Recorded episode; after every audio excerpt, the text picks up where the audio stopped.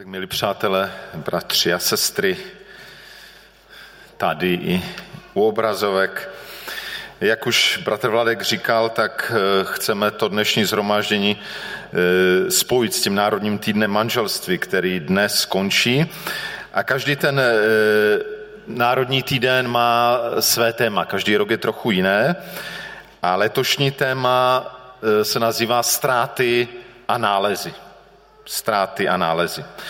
A tak jsem nad tím názvem uvažoval a říkal jsem si, že to vážná otázka. A možná, že opravdu pro některé lidi je manželství hlavně ztrátou. Je, je to smutné, ale myslím si, že takoví lidé určitě existují.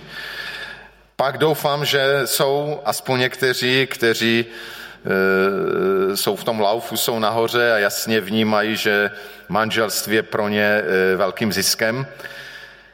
A myslím si, že pro mnohé, neli pro většinu, kteří se reálně dívají na věc, tak e, si asi přiznají, že obojí do manželství patří.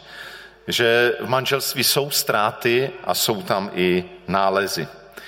A právě proto je tam určité napětí a e, nejsme tu dnes proto, aby se malovali věci na růžovo a říkali si, všechno je super, a je v tom napětí, které je způsobeno tím, že každý z nás jsme eh, hříšníci, byť omilostněni, pokud jsme uvěřili v Ježíše. Eh, někdy právě to, že manželství je ztrátou, možná jedním z důvodů, proč někteří mladí v dnešní době se úplně do manželství nehrnou, protože vnímají a do jisté míry správně, že vstup do manželství znamená, že musíme nějak ztratit nebo opustit některé své zvyky, že ztrácíme určité pohodlí života, eh, nějakou nezávislost a svobodu, že možná ztrácíme to, že některé věci nemusíme řešit, že jsme takový neangažovaní, eh, případně to, že, eh, že nemusíme vstupovat do nějakých odpovědností, do kterých se nám nechce.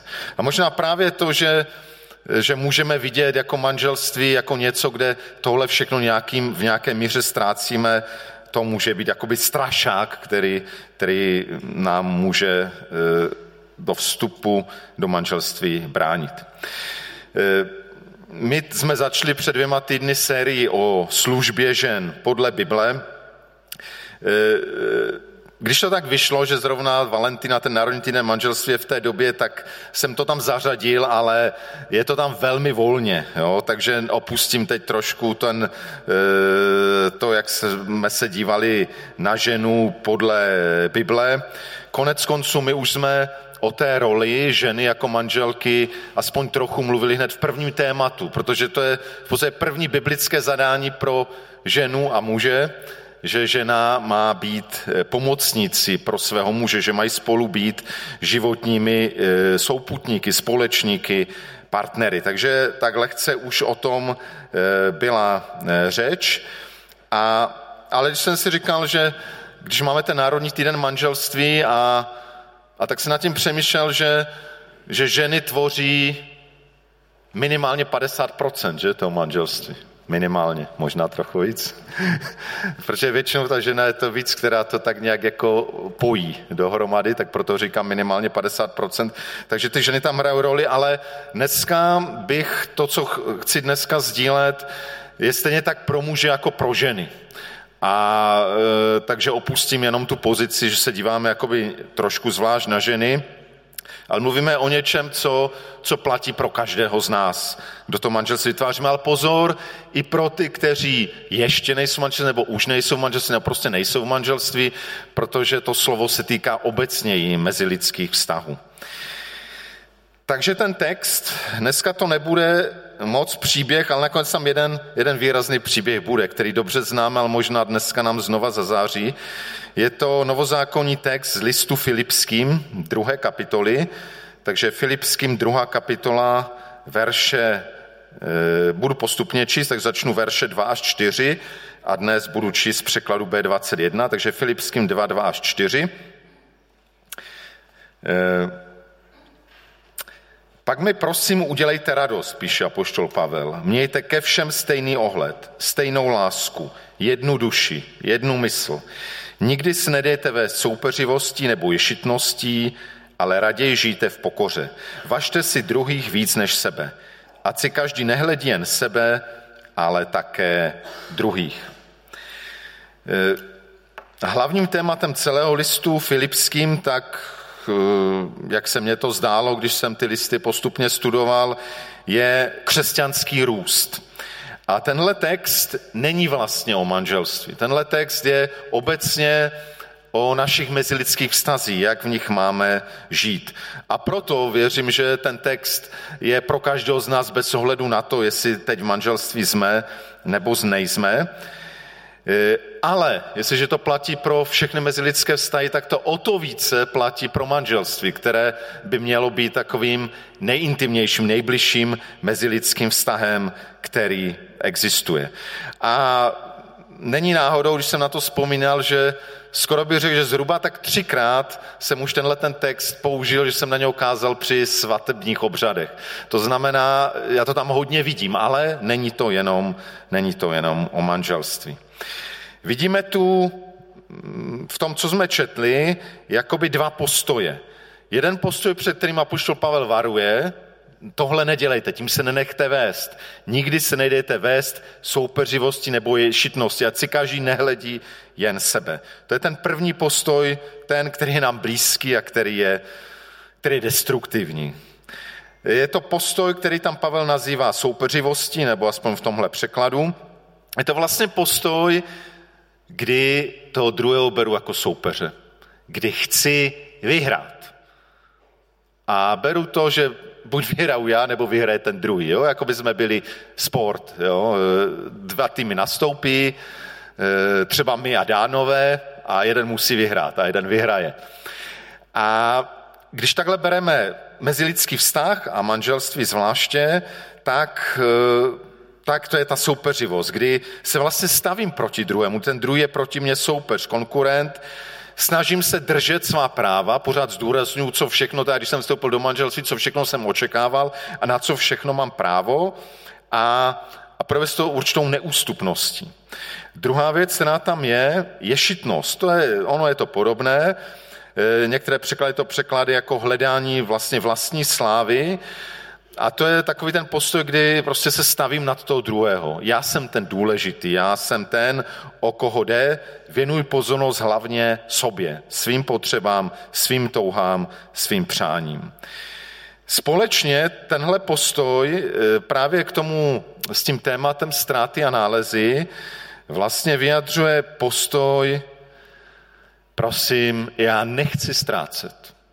Já jsem vstoupil do manželství proto, protože věřím, že je to pro mě něco dobrého, že je to pro mě zisk. Já jsem tu nepřišel proto, abych něco ztrácel.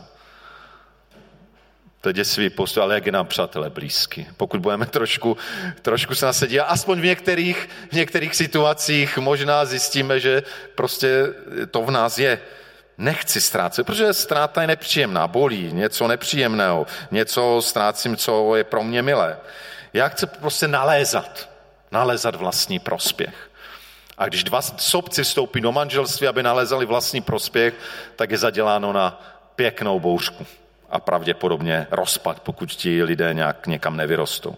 Takže to je jeden postoj, před kterým Pavel varuje v každém vztahu, ale potom v tom manželství se to projeví zvlášť. A to, co radí, to je ten druhý postoj, postoj, který nazývá pokorou, to je ten postoj, kdy Druhého, jak jsou přesnější překlady, že druhého pokládám za přednějšího než sebe. Tady je vašte si druhý víc než sebe.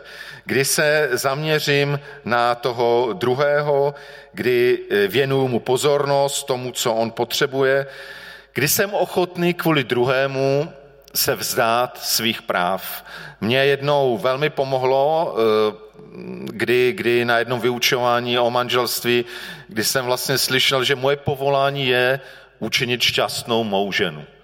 Není mým povoláním, aby, aby v manželství jsem učinil šťastným sám sebe a ty druhé tomu použil jako nástroj, jako svou ženu a své děti. Mé povolání učinit šťastným toho druhého.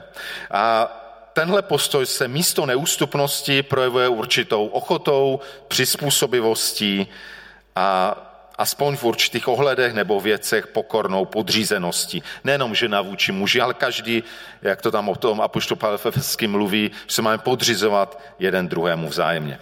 Takže to je to, co boží slovo skrze apoštola Pavla radí, co je destruktivní postoj, kdy mi jde hlavně o mě, a co je, ten, co je ten postoj budující, kdy se snažím druhého dát jako toho, o, o koho tady jde.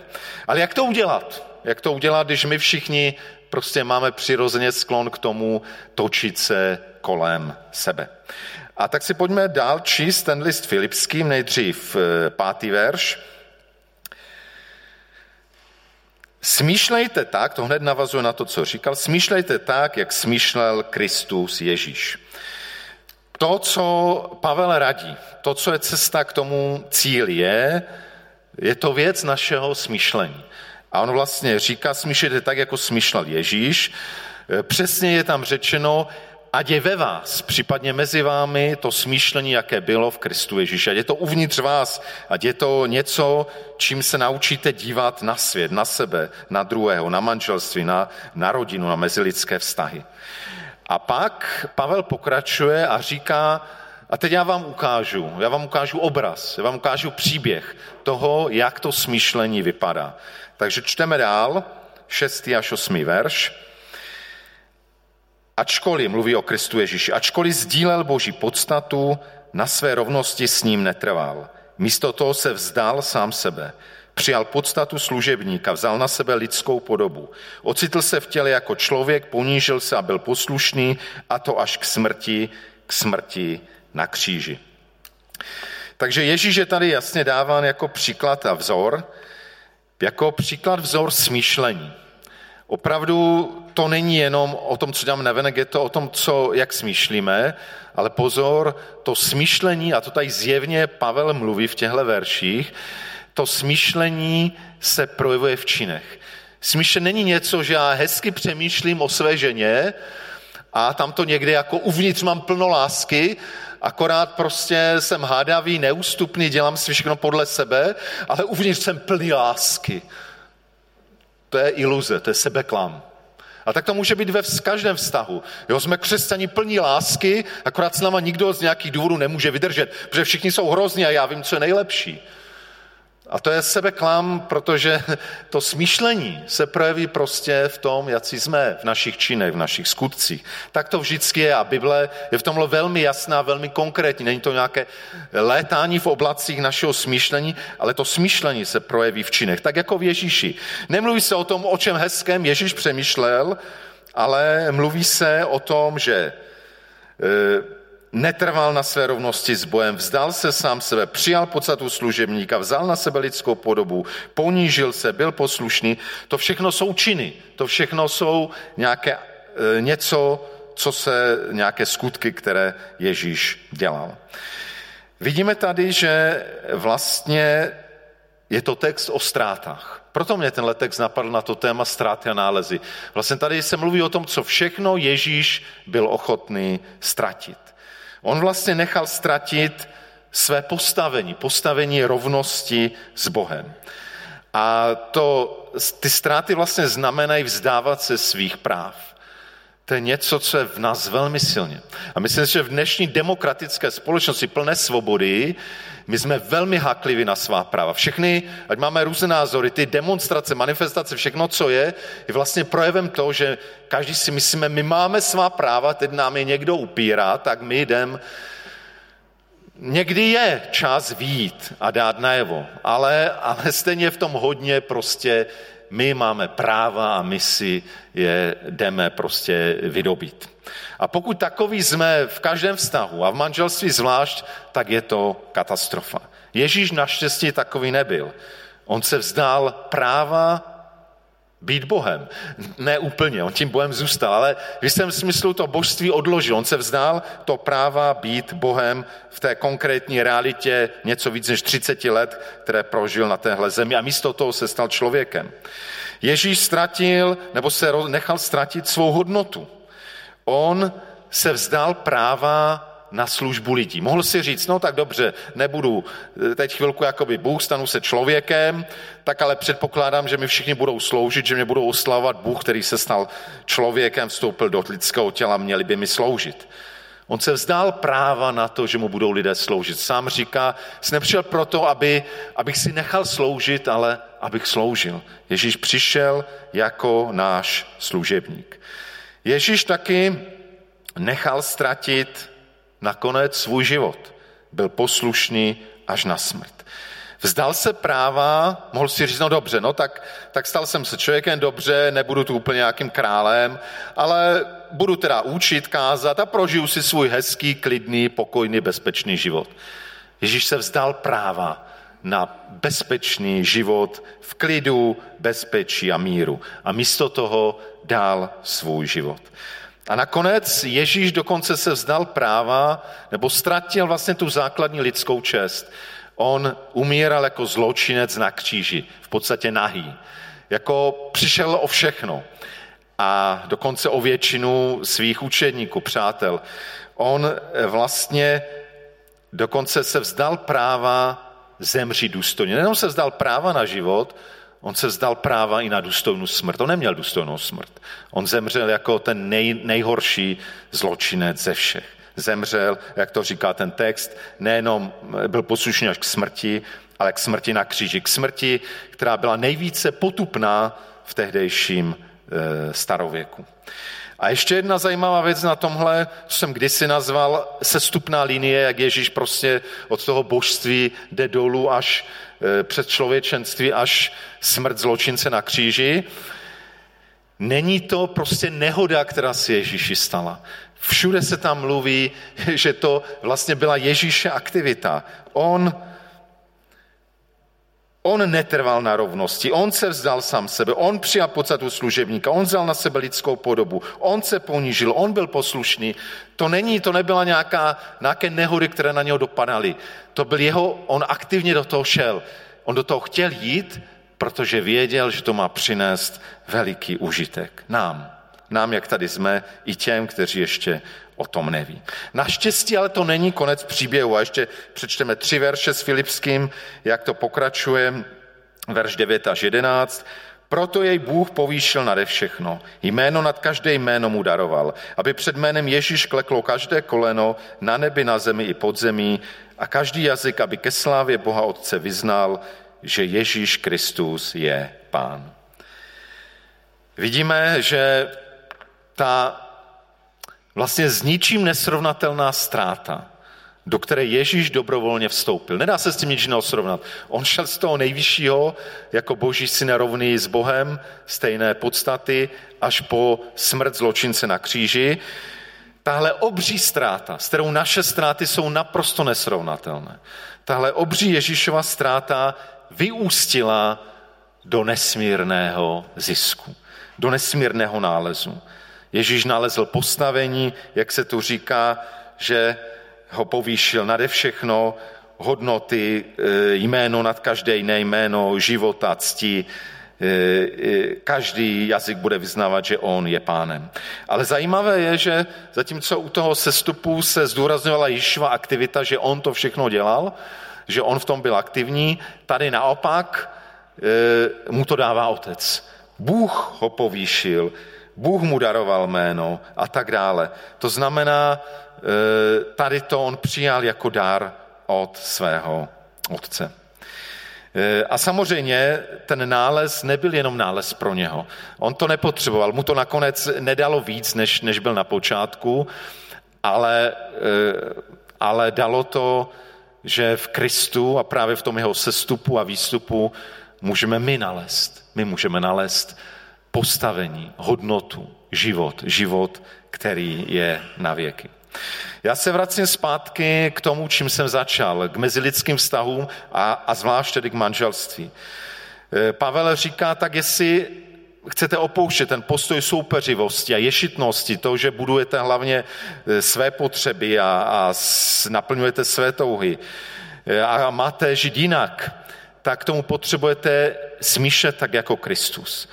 Totiž to Kristovo smýšlení je životodárné. Kristovo smýšlení přináší život. Soupeřivost a ješitnost, to, co je přirozeně v nás, to přináší smrt. To na chvilku to může vypadat dobře, jako že, nás to někde posune, ale nakonec nás to posune kam, tam, kam by nikdo z nás nechce. Ale to Ježíšovo smýšlení, Kristovo smýšlení životodárné pro všechny vztahy a samozřejmě pro manželství také.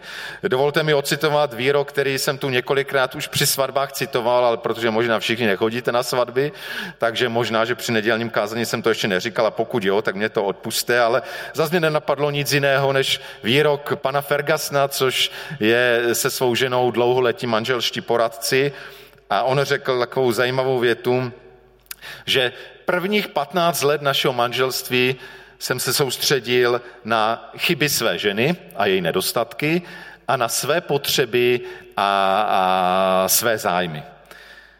A druhých 15 let jsem se soustředil na své chyby a na své nedostatky a na manželčiny potřeby a zájmy. A naše manželství se tím změnilo. A myslím si, že tenhle výrok přesně sedí tomu tématu, o kterém dnes mluvíme. To smýšlení, že se jinak zaměříme, že něco jiného pro nás začne být důležité, je životodárné, protože má potenciál ty naše vztahy a samozřejmě i naše manželství proměnit. A slíbil jsem, když jsme tu před chvilkou seděli, že, že e, nějakou nějakou zkušenost nebo vzpomínku z toho našeho vztahu. Není to z našeho manželství, protože to jsme ještě manželi nebyli, ale už jsme teda plánovali svatbu. A my jsme potom, když jsme se zasnoubili, tak jsme řešili konkrétní věci do budoucna, jak to bude s naší prací, s bydlením a, a tak dále. Na všech věcech jsme se docela rychle dohodli, ale cítili jsme, že asi největší eh, jakoby kámen úrazu bude zbor. Církev, do které budeme chodit, protože já jsem tehdy chodil do Ostravského ACčka a cítil jsem se tam moc dobře, sloužil jsem tam, měl jsem tam vlastně všichni nejbližší přátelé v tehdejší době jsem měl tam. A navíc jsem byl jako, jako tak trošku letniční křesťan hrdý na to, že jsem v letniční církvi. A, eh, a moje žena i s dětma chodila tady eh, už nějakou dobu do CBčka v Těšině, takže a, a věděli jsme, že potřebujeme to nějak sjednotit. A tak jsme si říkali, eh, a o všech těch věcech jsme si říkali, budeme se za to modlit, a pak po nějaké době si o tom popovídáme. A tak krásně všechny ty další věci se řešily a tohle to jsme tak přirozeně nechávali nakonec. Už všechno ostatní bylo vyřešené, i to, jestli bude svatba tajná nebo veřejná, nebo jak to bude. A poslední věc zůstávala tohle, eh, tahle věc. A já, když jsem se za to modlil, tak postupně jsem docházel k tomu, že všechny ty důvody, proč si zůstat v ACčku, jsou vlastně o mně. Jo, já tam mám přátel, já se tam cítím dobře, já tam můžu sloužit, já tam mám tu nálepku letniční církve a tak dál. A jsem říkal, ale tady nejde o mě, tady jde o, o ty naše holky, které tehdy byly teenagerky, měli tu všechny přátelé, kamarády. Jsem říkal, pro ně je důležité, aby byli tady a ne v tom pidi sboru AC Ostrava, kde bylo 30 lidí a, a čtyři mládežníci. Tak, tak jsem dospěl vnitřně teda k tomu, že, že mám udělat ten krok, opustit teda to, ten svůj milovaný sbor a, a přijít sem. A žena mezi tím o tom taky přemýšlela, modlila se a zase vnímala, když teda budu teď mluvit za ní, ano, on opouští vlastně to, to své zázemíčko a jde k nám bydlet a, a najednou byl sám a najednou bude mít kolem sebe e, čtyři ženské a pejska fenku, takže prostě úplně velké změny pro něho, tak aspoň tomu dopředu si moje žena myslela, že aspoň teda v tom sboru, kde já taky cítím dobře, takže tam není, Ostrava není tak daleko, že tam budeme nějak jako jezdit jezdit. Takže jsme oba dospěli teda k tomu, že ustoupíme tomu druhému. No a to jsme o tom nevěděli a pak jsme jeli spolu vlakem z Prahy a spadla tam nějak trolej, takže najednou ta cesta eh, vlakem se prodloužila, tak jsme tam seděli v tom vlaku a prostě najednou jsme o tom začali mluvit a Danka říkala, no já to takhle vnímám, že uh, už dost jakoby uh, udělal ty ústretových kroků, tak já chci s tebou do toho sboru v Ostravě. A já jsem říkal, ne, ne, ne, já jsem takhle vně, takhle jsme to prožili to byl, přátelé, tak silný moment, kdy najednou jsme oba vnímali, že jsme udělali takový velký krok k sobě. Jsme každý se rozhodli netrvat na tom svém, ale udělat krok k tomu druhému. A tak jsme se tam objali, myslím, že oba poplakali. A byl to nádherný moment a nevím, možná někdo z vás toho lituje, ale ale já jsem moc vděčný za to, že jsem se takhle rozhodl a pán Bůh celou tu mou cestu pak i, i co týká služby v církvi bratrské vedl.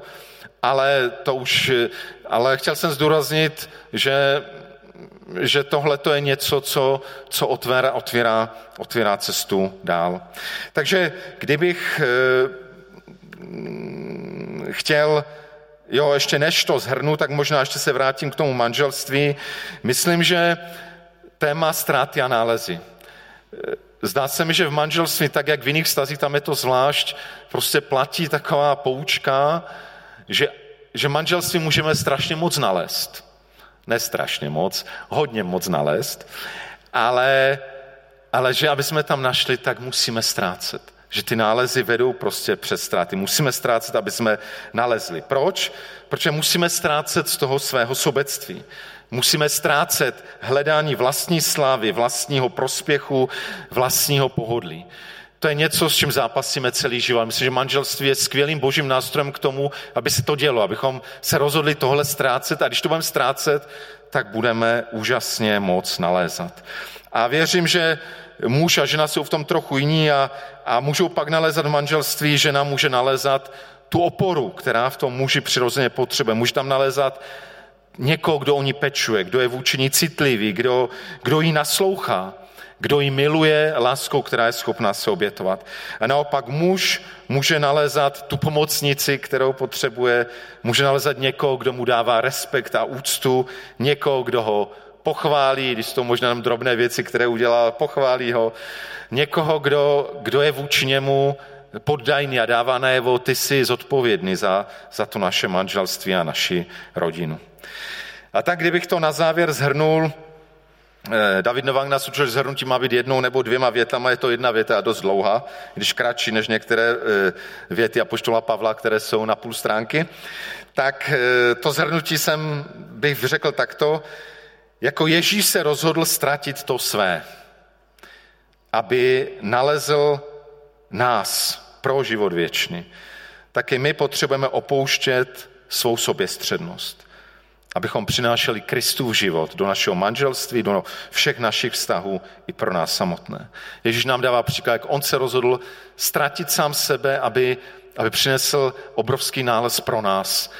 Tak my jsme voláni k tomu, abychom, abychom ztráceli z té své soběstřednosti a sobectví, které v různých formách v každém z nás je, abychom vnášeli to Kristovo životodárné smýšlení do naší manželství, do dalších našich vztahů a, a mohlo to přinášet obrovský nález pro nás i pro ty, kteří s námi žijí.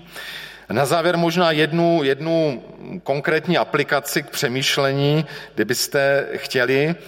Můžete si teda, pokud žijete v manželství, tak doporučuji vzít si ten manželský vztah, pokud nežijete v manželství, tak nějaký jiný vztah, který je pro vás důležitý. A zkuste v tomhle vztahu najít jednu věc nebo jednu oblast, kde se rozhodnete vzdát svého práva. Zkuste zkoumat ten svůj vztah a možná tam najednou zjistíte, že je tam něco, kde se jako držíte toho svého. No přece na tohle já mám právo jako manžel nebo manželka nebo jako kamarád, kamarádka nebo jo, v nějakém, v nějakém vztahu. Eh, asi to všichni tam něco máme, přece na to mám právo. Zkuste i prosit třeba Ducha Svatého, aby vám to ukázal, tu jednu věc a pak eh, to zkuste dát ze svých rukou. Rozhodnout se přizpůsobit tomu druhému. Rozhodnout se možná v něčem, může to být drobnost, ale někdy důležitá podřídit se pohledu toho druhého. Takže takový domácí úkol, teda na doma, jo, zkuste přijít na jedno věcí oblasti, kde, kde vás možná Duch Svatý usvědčí, že se, že se nechcete vzdát toho svého práva na něco a zkuste to pustit a možná se podřídit pohledu toho druhého a, a možná nás to nastartuje k tomu, že budeme objevit víc takových věcí a že zjistíme, že, že naše vztahy, naše manželství nebo jiné vztahy můžou hodně posunout dopředu. Amen.